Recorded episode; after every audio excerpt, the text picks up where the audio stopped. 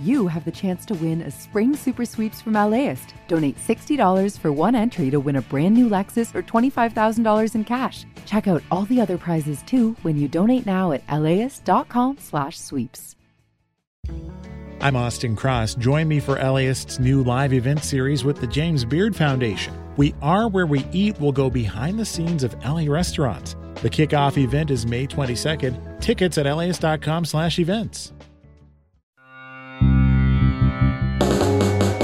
From the Mohn Broadcast Center, this is Take Two. Me Martinez. There have been over 50 attempts to recall a California governor. The only other time it qualified for ballot, it worked.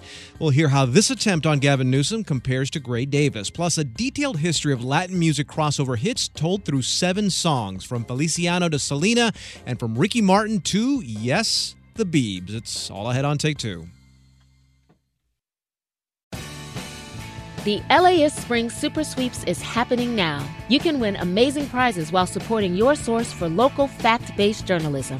One lucky grand prize winner will get to choose a brand new Lexus or $25,000 in cash. Other prizes include an electric bike from Juice Bikes and $1,000 gas gift cards. Your donation of $60 gets you one entry to win, and the more you give, the more entries you get. Donate now at laist.com slash sweeps.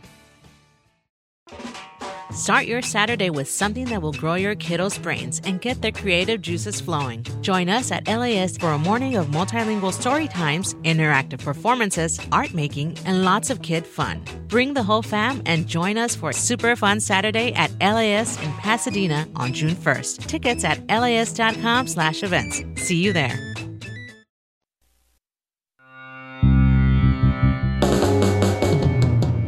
From 89.3 KPCC and kpcc.org, this is Take Two. May Martinez, thanks for joining us. Coming up. What I always loved about reggaeton is that it's very ours. It was like a very distinctive beat that was our beat. That's right, it is our beat. Now we're going to take a little break from all the crazy world events and talk about the history of Latin music. That's just ahead. But first, we got to give you our daily dose of news analysis, or we just wouldn't be us. Coronavirus case counts are coming down all over California, life is feeling a little more normal ish. Now, Los Angeles might even enter the least restrictive yellow tier next week if things continue to trend in the right direction. Yet, Governor Gavin Newsom will still face a recall in the fall. As of yesterday, the campaign to unseat him gathered enough signatures to qualify for the November ballot. Here to explain it all is Laurel Rosenhall with calmatters.org. Laurel, welcome back. Thanks so much, eh? All right. Before we get into uh, where we are, let's talk about where we were, as in when exactly the recall campaign got started.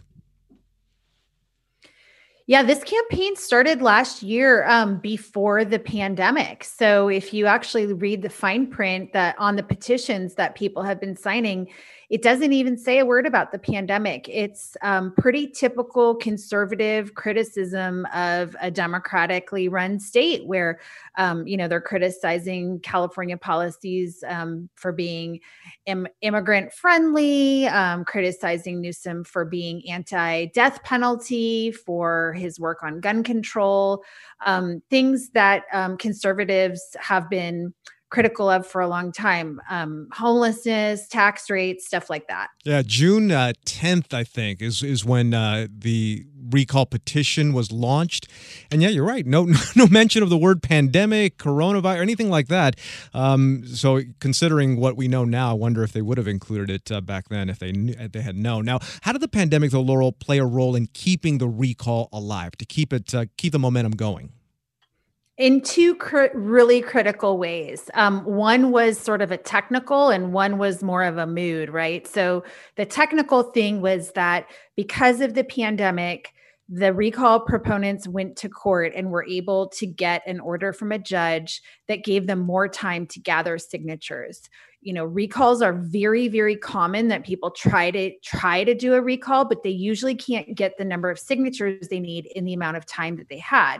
But because the judge gave them more time because the early stay at home order he said you know made it impossible for them to to really um, get a fair shot at gathering their signatures. So he gave them more time to get their signatures. And during that time that was added on that was when some of the really harsh lockdown rules started happening and we saw a lot of people um, blowing back against you know against the restrictions against how long they were lasting against the fact that they were sort of opening and closing and it was very hard to understand and people felt that you know small businesses were being harmed in ways that lar- large businesses were not and you know and hmm. so all of that because of the pandemic rules that Newsom was doing it really fueled frustration with him on the part of of some Californians. Yeah the recall stars aligned on this one. And, and just like we've had surges in uh, covid infections the recall also got a surge in support after one now infamous dinner date uh, uh Laurel remind us uh, what that was yeah, might be the most politically expensive dinner in California history. Newsom um, went out to the French Laundry, which is a super swanky, elite um, restaurant in wine country up in Northern California. Um, he was there to celebrate the birthday of a friend of his who is a lobbyist. There was, you know, about a dozen people around the table. Um, some other lobbyists were there, and it, he said it was outdoors, but then it was kind of in a room that had three walls and a ceiling. Um, and, you know, he was not wearing a mask. And this was all at a time when dining was open in that county at the time. So, you know, it was technically following the rules.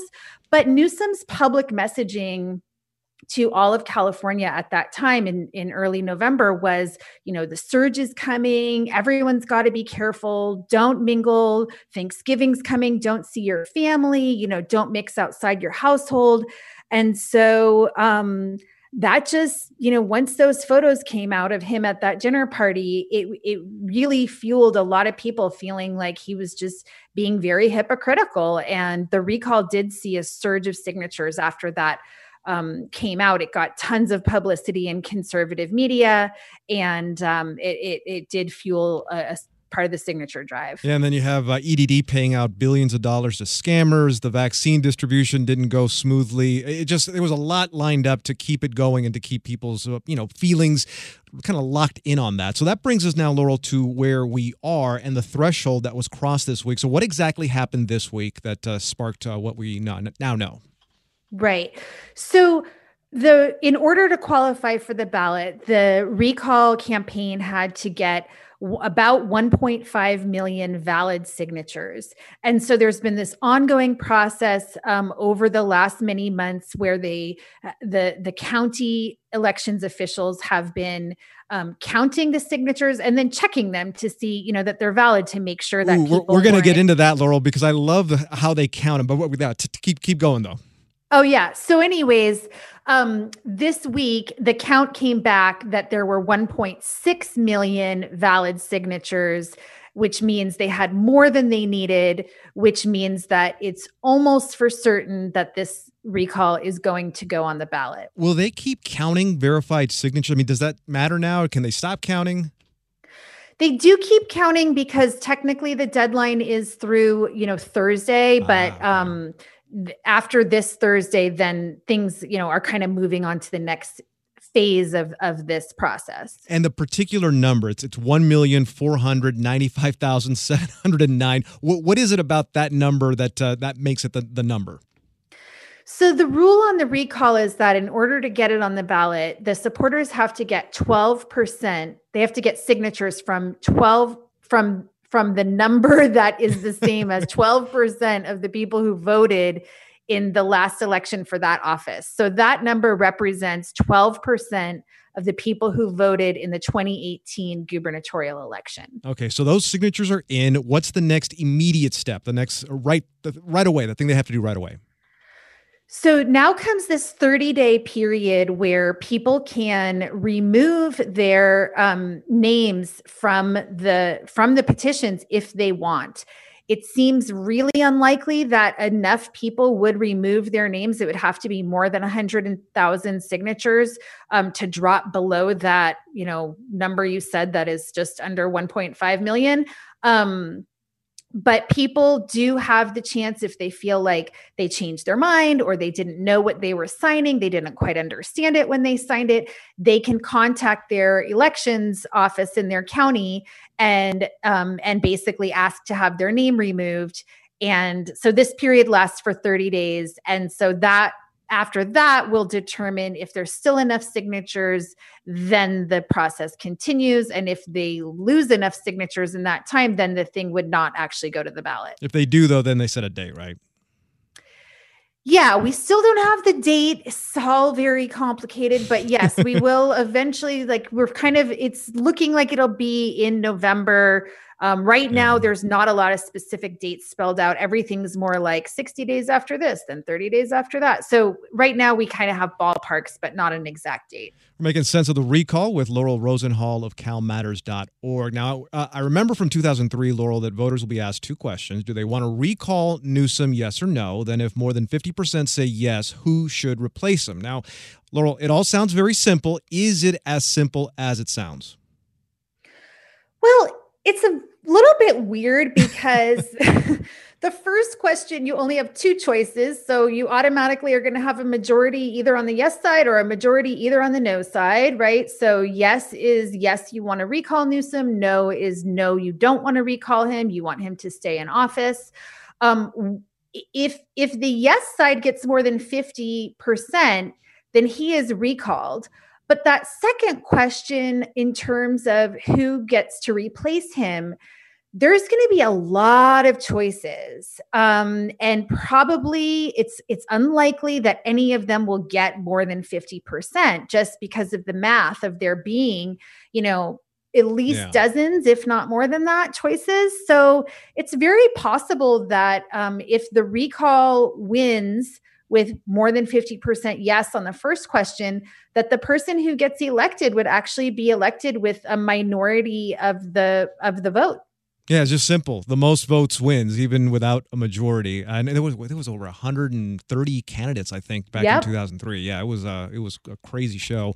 Um, okay, so now to the verified signatures, because Laurel, in your story, you kind of detail exactly what goes into counting all of those signatures and really just looking at the signatures. So tell us, how does California make sure all those signatures, those verified signatures, are good? I mean, they really they go through them one by one. They the elections officers have, you know, they have people who are kind of like just doing this. In Orange County, they told me they've got 15 people who just have been doing, you know, checking these signatures. They look at the signature that came in on the petition.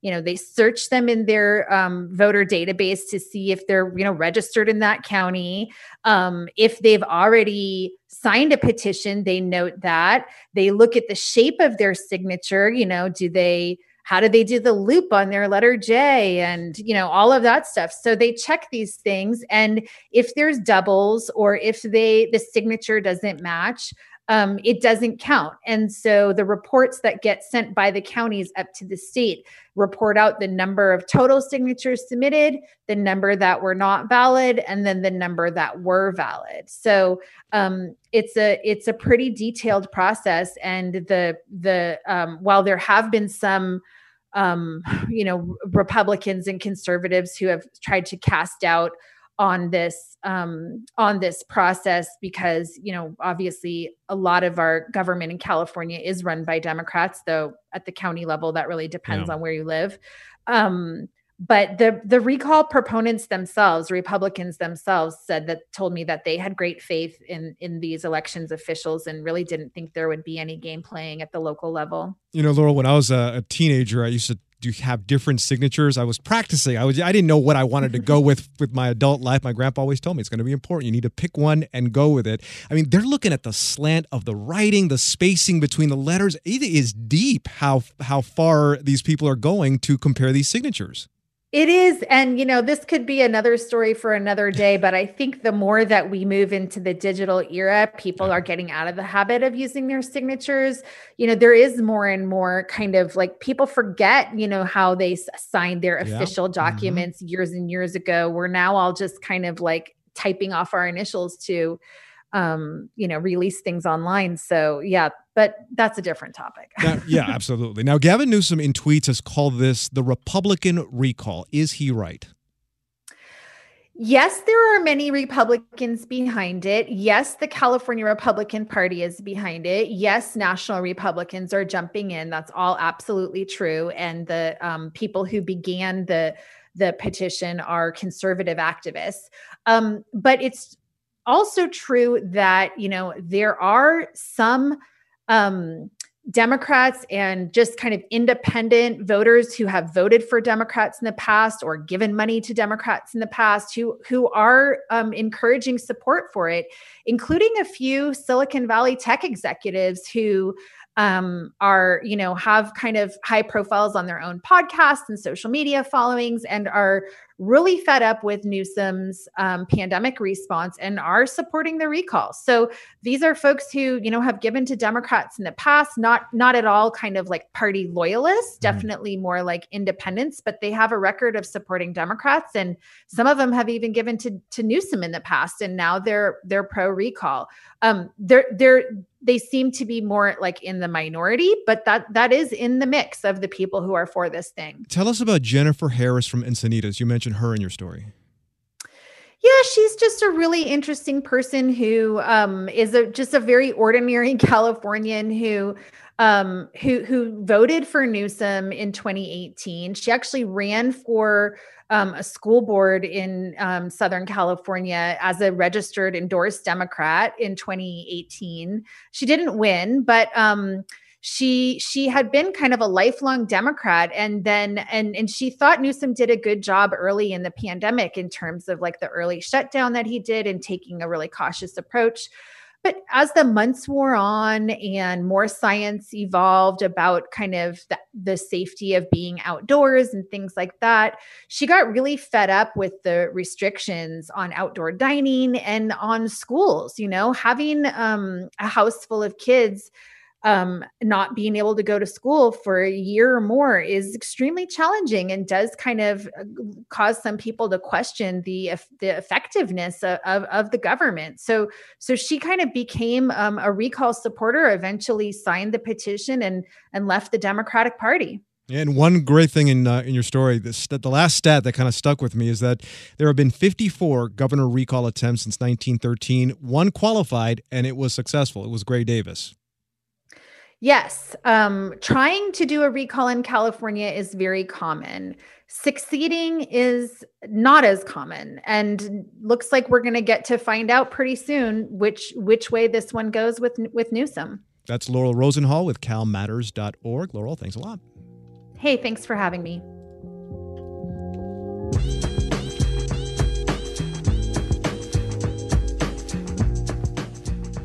You know, the past year or so, there have been a lot of critters in California that have dealt with all kinds of strange diseases. Rabbits uh, have had a virus that have been killing off a lot of rabbits. Fish up in Northern California have a brain disease. Well, now there's another brain disease, and this time it's afflicting our black bears in California, making them kind of dopey, and that's dangerous for the bears. We'll tell you all about it when Take Two continues.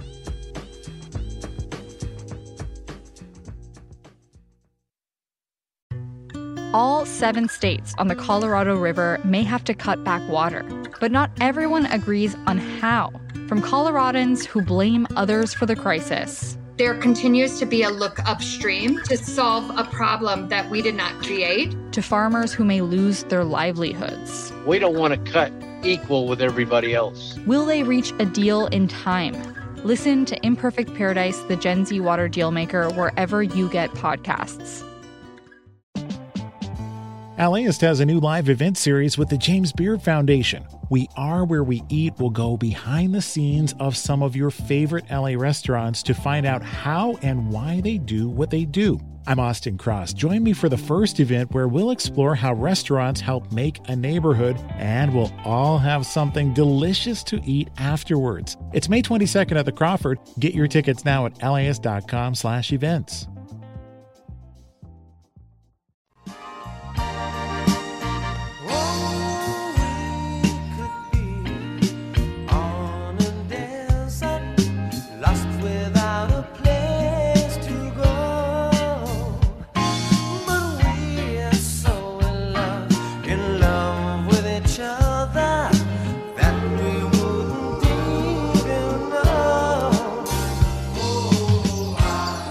Back now with more Take Two on 89.3 KPCC and KPCC.org. I'm E. Martinez.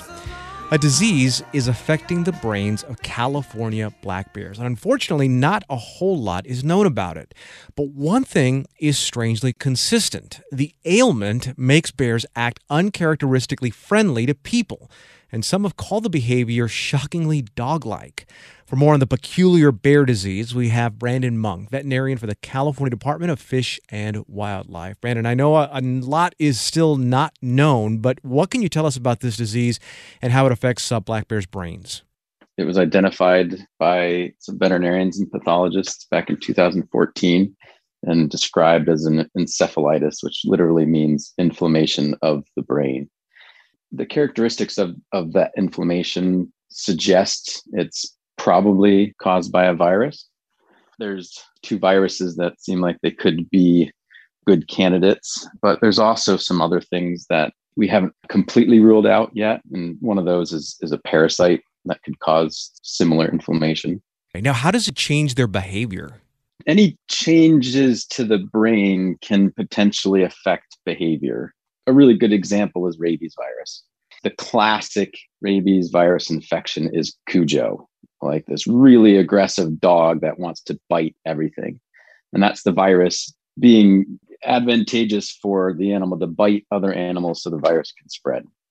Now, there's another form of rabies called the dumb form of rabies that changes the behavior in a different way. And they're just really docile, kind of dopey and quote unquote dumb. So that's a, a really classic example of how a virus in that case can affect the brain and can change an animal's behavior. Is it in that moment harmful for the bears? I mean, are they still able to survive in the wild? Unless the animal is able to overcome it and recover, and we don't know if they can or cannot, we just don't have enough information. The assumption is that they probably are not going to survive. At the one end, there's this behavioral change that seems to make them kind of dog like. And then we've also seen head tilts, tremors, and seizures. And seizure is not good. And I would assume that if it can progress to seizure, then it's unlikely they'll survive. Can a bear, once they have it, uh, give it to another bear?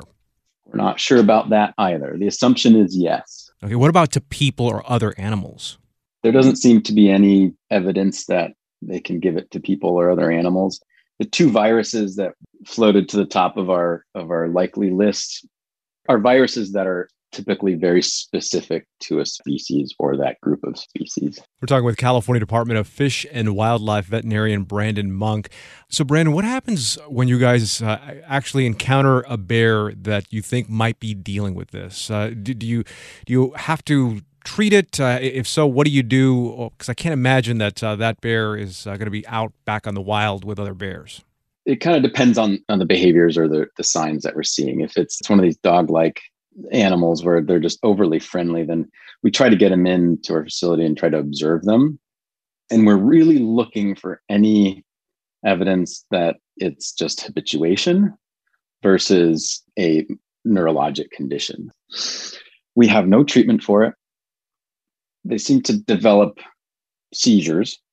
Now, you can treat seizures, but this animal is going to have it for the rest of its life. And whoever is keeping the animal like the zoo or or sanctuary now has long-term 20 30 years worth of increased medical expenses increased care. Most of these facilities are on a shoestring budget as it is the answer we usually get is thank you but no thank you since it seems like the the neurologic condition can progress um, and we're definitely not releasing them back in the wild because it's an unknown risk to other bears and unlikely to survive in the wild. We don't feel like they're a good placement candidate either. Um, so we end up euthanizing them and and we end up doing whatever we can after that to gain as much information as we can to help bears in the future. So for someone that maybe is is heading up to black bear country for camping and wilderness trips, if they see a bear that is acting dopey, acting docile, they shouldn't assume, uh, you know, I guess that they have this uh, at the moment. But what should they do though? I mean, if they if you encounter a bear that is acting like this, should you still steer clear like you would any other bear? Don't feed it. don't approach it. For the most part, it seems to affect young bears. So the vast majority of the bears that we've seen with this condition have been yearlings. So just coming out of their first hibernation. And it seems to be like an early spring thing. They're coming out of hibernation early when we see them. So they're just a year old. Um, so they're smaller bears, but they should be with a sow and they're not. So that's kind of a little bit of a red flag for us. We've seen one or two hmm. that are older, but we haven't seen any really adults that are like this. And that may be just because we haven't looked hard enough, or that maybe because this is something that tends to affect immunocompetent animals, and, and young animals tend to be less immunocompetent. If you do come across a bear that, that seems to be overly friendly, let someone know. Let California Department of Fish and Wildlife biologist know or a park ranger. Try to get some coordinates. You know, if everybody has a phone these days, so it's pretty easy to get some GPS coordinates. That's super helpful. Um, and try to describe the behavior as best you can. All right, that's California Department of Fish and Wildlife veterinarian Brandon Munk. Brandon, thanks a lot. Thank you.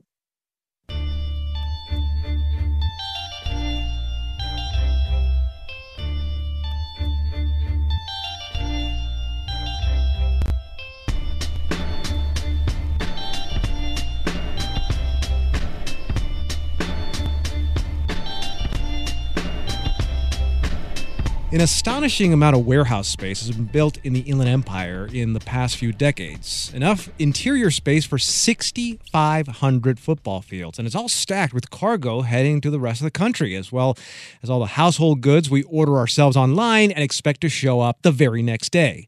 But there is environmental, health, and quality of living cost to all of those warehouses. And here to tell us all about it is KPCC's infrastructure correspondent, Sharon McNary. Sharon, welcome back. Hey there, thanks. All right. Now, there is a whole lot of warehouses in the IE. Is the pace of building them slowing down at all?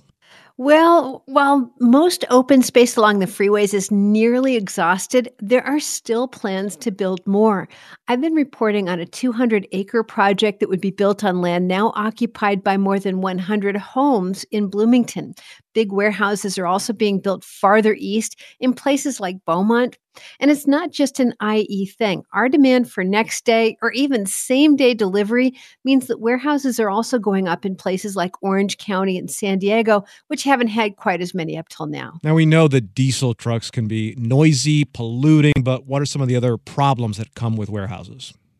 Well, people develop asthma and other breathing problems. Low density residential land disappears. Hot warehouse roofs and asphalt parking lots create these heat islands, for example. And then there's the fairly low wages and difficult working conditions inside the warehouses. There's a couple ways to look at these problems. There's the environmental justice point of view that the clustering of warehouses along highways in areas that tend to have lower incomes and higher numbers of Black and Latino residents puts a disproportionate burden of the pollution on those populations. And then there's this other point of view, which was new to me, called spatial justice the concept of having so many warehouses in places like Riverside and San Bernardino counties has consequences for the entire region. I spoke with Julianne Allison, a UC Riverside professor who studies the harms from warehouses, and she explains this concept. So, San Diego, you know, Orange County, to some extent, the nicer parts of Los Angeles have been able to enjoy good air quality, you know, and higher incomes and nicer homes and better standards of living and better schools and all of those kinds of things because the nastiness is allowed to be in this geographic area. Meaning the Inland Empire. And she says that spatial justice would mean that warehouse developers and operators should compensate people in the inland region who carry the warehousing burden for neighboring counties. Mm, all right, let's talk solutions now. Uh, what tools do communities have to slow down the saturation of warehouses? There are some grassroots groups that try to organize residents to push local governments to deny warehouse applications. And when that doesn't work, the fallback position is to force the warehouse developers to build less onerous structures that provide more community benefits. And is that something that local governments can do? Some cities do insist on higher standards and more community benefits in exchange for letting the land be transformed into warehouses. The city of Riverside actually put a moratorium on new warehouses in the north end of the city, and it stayed on for several months until a new set of good neighbor warehouse rules were imposed. I spoke with Benjamin Reynoso, a San Bernardino City Council member. He's pushing his fellow council members to put their own moratorium on new warehouses. He also wants to study older warehouses and eventually force them to get greener and cleaner. My goal and dream is to retrofit and make the ideal type of electric 100% sustainable logistics facility. He wants older warehouses converted to use only solar power, to have skylights and windows installed for natural light during the daytime. He wants truck fleets to be 100% electric. Meanwhile, developers are increasingly anticipating these demands, and sometimes they come in with better, cleaner designs. But a lot still depends on community and local government responses to the plans. That's KPCC infrastructure correspondent Sharon McNary. Sharon, thanks a lot. You bet.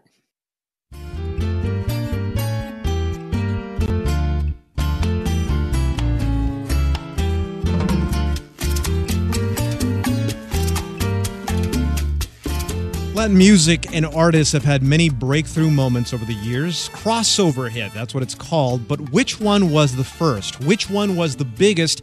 And which one had the longest lasting impact? Well, a new book explores that history, starting with a Feliz Navidad from half a century ago to the Biebs, Justin Bieber singing in Spanish, although very, very slowly. It's take two, or more take two coming up when take two continues. Stay with us.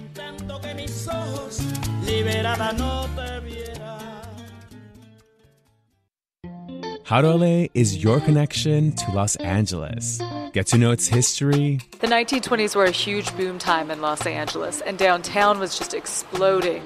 Its politics. It's the biggest local prosecutor's office in the country. And its food. Korean spices with like a hint of sweetness. And just everything we love about LA. Subscribe to How to LA from LAist Studios wherever you listen to podcasts.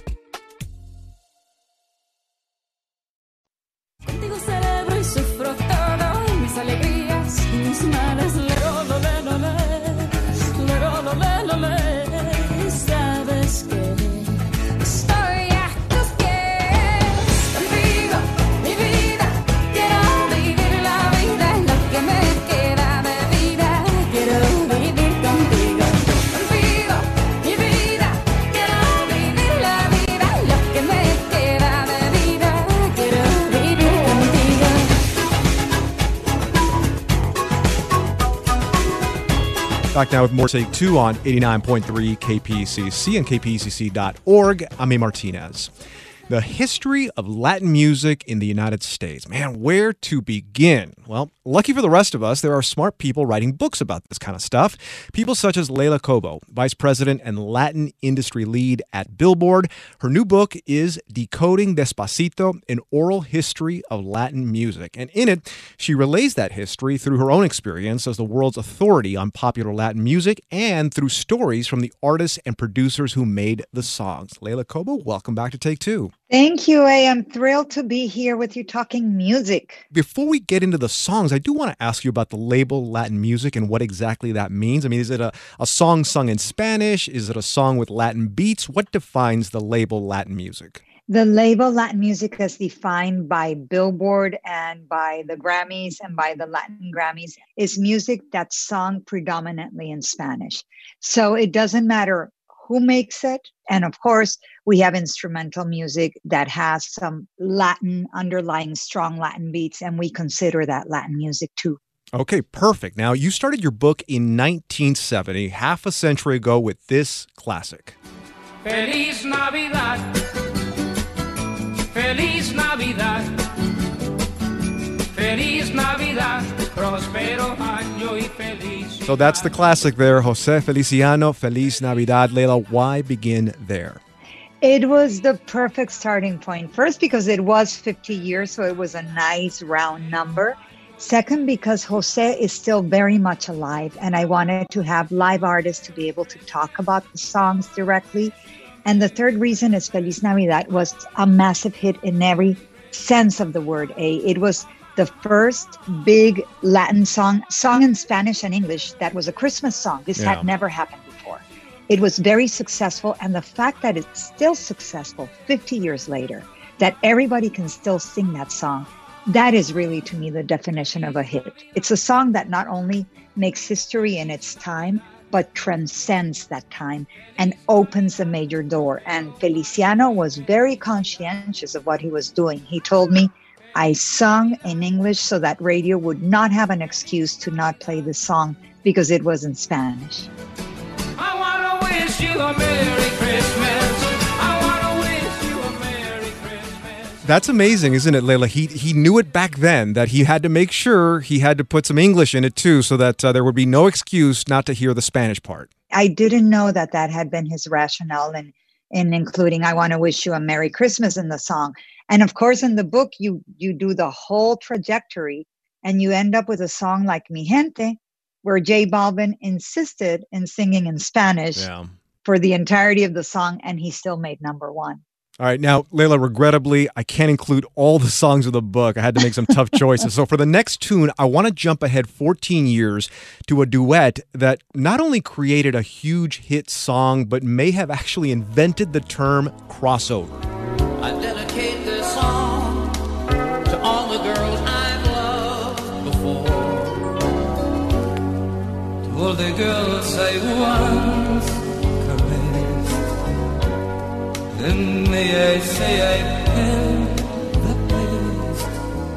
To all the girls I've loved before, Willie Nelson and Julio Iglesias. Uh, so, Leila, how on earth did this song come together? This is such a priceless story. It's one of my favorite stories in the book. And Julio, when he recorded this, was one of the biggest global stars in the planet. But he hadn't recorded in English. He had recorded just one song in English, and it was like a one off. And they were planning this big, massive crossover where he was going to record songs in English. And Willie Nelson happened to hear him sing in a hotel in London over uh, on the radio. And he said oh i, I like this voice. And and like things got into motion and they pitched willie a song with julio.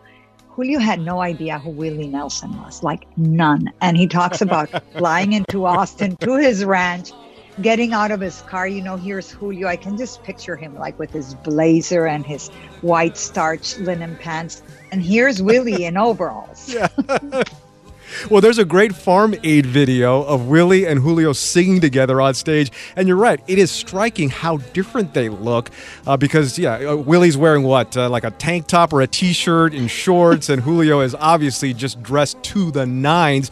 But it's two very different people in sync through music, which I think makes it beautiful. That is exactly what's beautiful, I think, about all these stories because this song is in English, but I included it in a quote unquote Latin history because it was such a monumental step for Julio, who didn't speak English, to record the song in English with a quintessential American artist. And they just came together and did music and had fun and became friends. And that just shows you like how music can bridge all these differences, even language.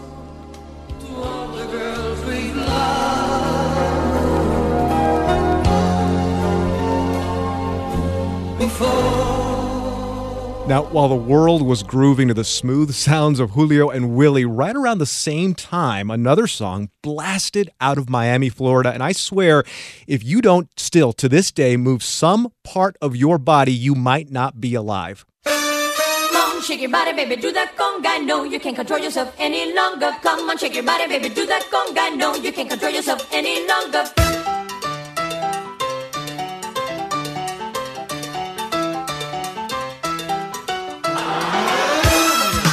Yeah, there it is. Conga, Gloria Estefan, and Miami Sound Machine. Leila, how did this song expand the definition of Latin music for American listeners?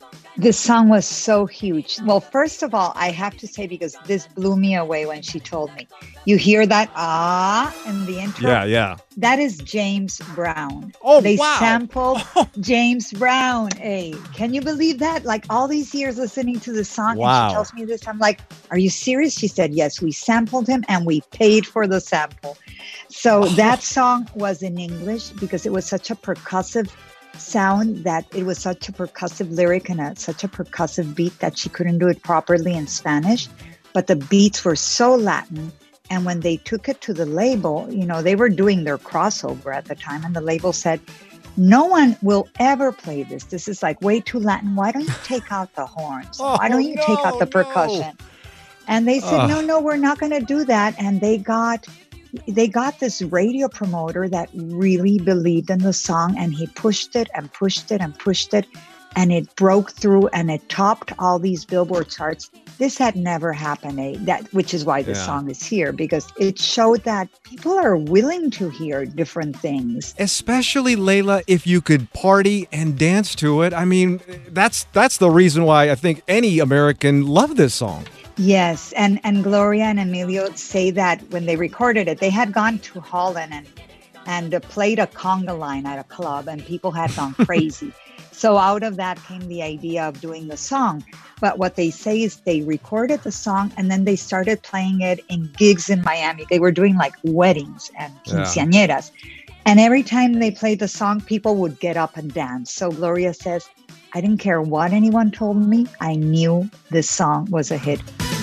Come on, shake your body, baby, do that conga. How dare they get rid of the horns, get rid of the drums? Oh my God! imagine? Ish. We're talking to Billboard's Leila Cobo about her new book, uh, "Decoding Despacito: An Oral History of Latin Music." Now, you have a chapter on 1994's Macarena, a- a- and for me, the evolutionary link, DNA link, is strong with conga. But uh, you know, now I wanted to get into the biggest "what could have been" story, really in all of Latin music history. Amor prohibido murmuran por las calles porque somos de distintas sociedades. Amor prohibido nos dice todo el mundo. That is Selena, Amor Prohibido.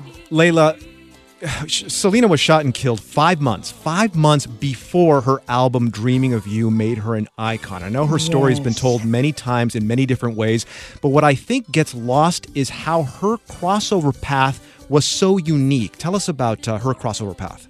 so unique. And I should note that I said at the beginning that I wanted only to interview live musicians, and this is the one exception. And it's because I was able to interview her father, who had been, you know, by her side through her journey. And Selena was born in Texas, did not speak Spanish, and she learned Spanish so that she could record in Spanish. And uh, she started recording these Mexican cumbias, which are very much of Texas where she lived. But even so, she found like this this kind of mix of traditional Mexican cumbia with Tex-Mex and with like a tinge of country. So it was kind of very Yeah, sophisticated yeah. music despite its apparent simplicity. And of course, this song is beautiful because it's forbidden love.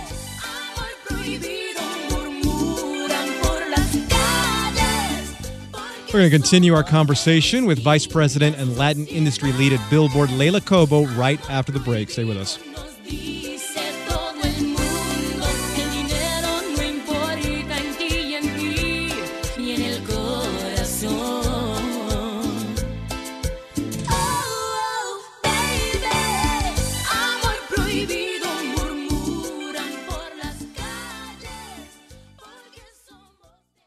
It's on trend for a world rapidly warming due to climate change. I'm LAist senior science reporter Jacob Margolis, and I help Southern Californians understand the science of our imperfect paradise. It is not unprecedented at all for fires in the western U.S. to affect cities on the eastern seaboard. So that we can better protect our environment and prepare for natural disasters as the climate continues to change. There's a giant mass of warm water stretching from Alaska down to LAist, independent journalism, fact based journalism.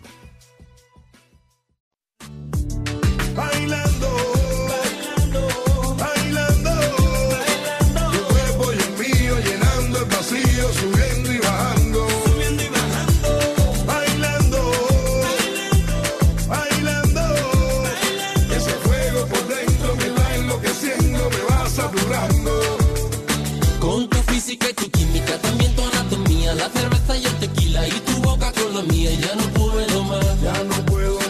Back now with more Take Two on 89.3 KPCC and wherever you get your podcasts. I'm A. Martinez. We continue our conversation now with Leila Cobo, Vice President and Latin Industry Lead at Billboard, about her new book called Decoding Despacito An Oral History of Latin Music. coming up on the new millennium, it seemed as if Latin music had hit a, a lull and that Latin artists weren't really a part of the mainstream, mainstream pop culture at least. You had in the book uh, Elvis Crespo Suavemente and Rob Thomas and Santana Smash Smooth, but those hits and a, and a certain Grammy performance laid the seeds for this big brown bomba.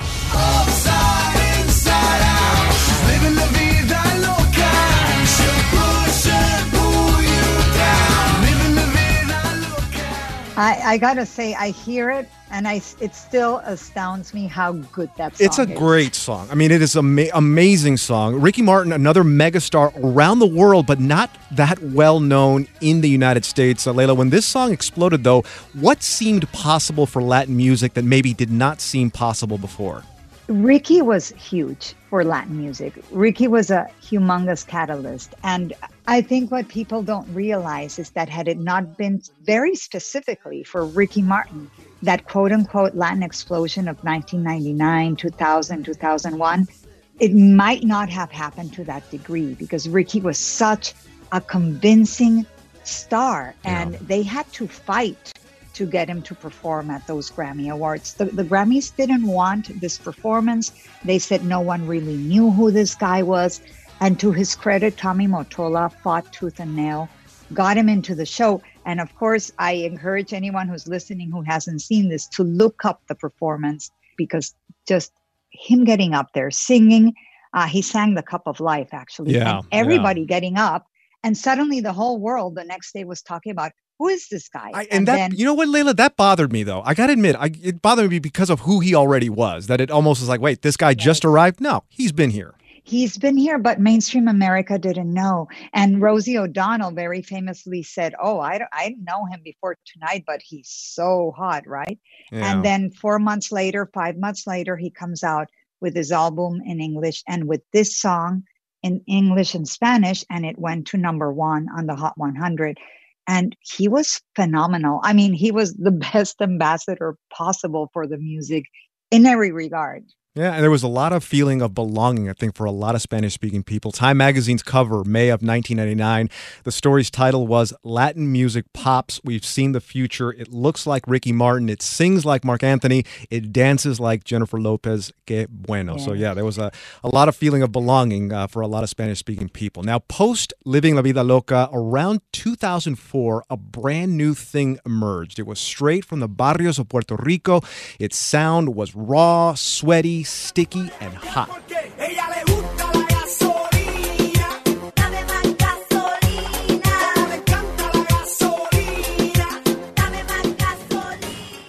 Daddy Yankee Gasolina. Leila, how unique and profound was the impact of reggaeton led by Gasolina and, and Daddy Yankee? Huge. This was music that was playing in Puerto Rico. And what I always loved about reggaeton is that it's very ours, meaning it's very Latin. It wasn't simply rap or hip hop translated to Spanish. It was like a very distinctive beat that was our beat.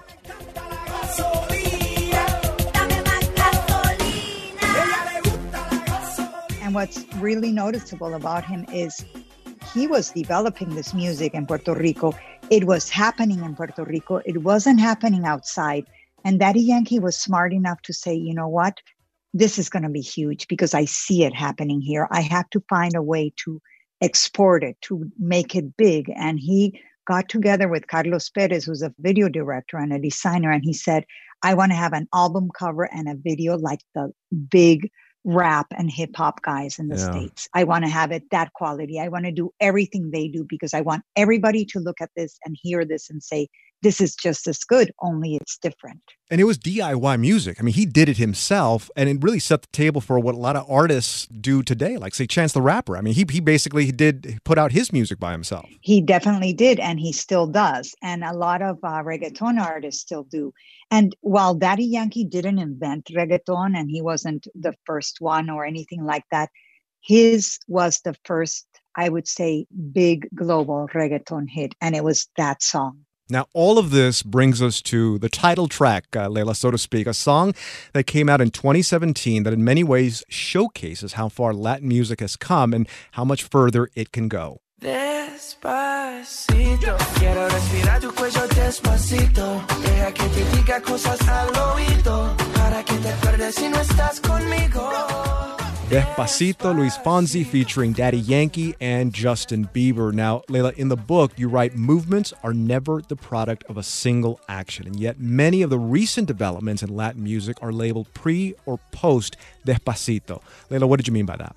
the song was just so so massive a that first of all it's the most viewed video in the history of youtube it has over 7 billion views it became the living la vida loca of the 2000s i would say everybody has heard this song or it feels like everybody has and so suddenly you had a song that everybody was talking about and people started to look and say, oh, what's the next Despacito? What's the next artist? But of course, before it came, you know, Bailando to me by Enrique Iglesias is the great precursor Yeah. to Despacito, among others. But Despacito really, I think, had a marked a before and an after. And the song was such a hit. And then to have Justin Bieber, who is arguably the biggest pop star in the world, say, I want to sing in that song. And you know what? I'm going to do it in Spanish. Yes. And Yeah. he gets a diction coach in Bogota, Colombia, where he heard the song. He goes to work, he records it in, in one day. The, the whole story is very remarkable. And if you saw it in a movie and someone said, oh, yeah, they did a remix in 24 hours and released it in 48, you would say, oh, these people know nothing about the music industry. And that, in fact, is what happened. Leila, where where does Latin music go? I mean, wh- where, what do you see as the new avenues for Latin music in the future? Well, streaming has been a great ally to Latin music. A Latin music is growing faster. The consumption of Latin music is growing faster in this country than any other genre because of streaming. Uh, Latin America is the biggest growing region in terms of, of music revenues, according to the IFPI. And I think it's because streaming allows this very music centric society made up of all these countries to consume the music wherever it is. And at the same time, it's allowed the world to find this music that's very fun to consume. You know, a lot of it is up tempo, it's fun to dance to, you react to it very viscerally. So I don't think Latin is going to abate. I think music in Spanish or music that's based in Latin rhythms is going to continue to grow. That is Billboard's Leila Cobo. Her new book is Decoding Despacito, an oral history of Latin music. Leila, thank you very much. Thank you so much.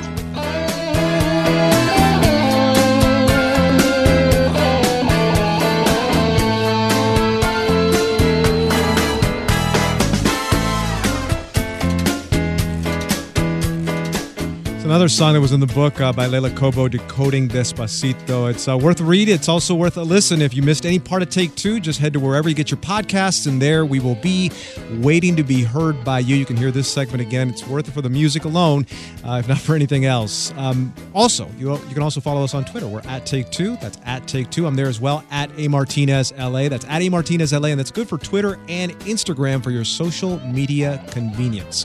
Thanks for listening. Thanks for trusting us with your time. Take Two is back tomorrow at 2. Marketplace is next.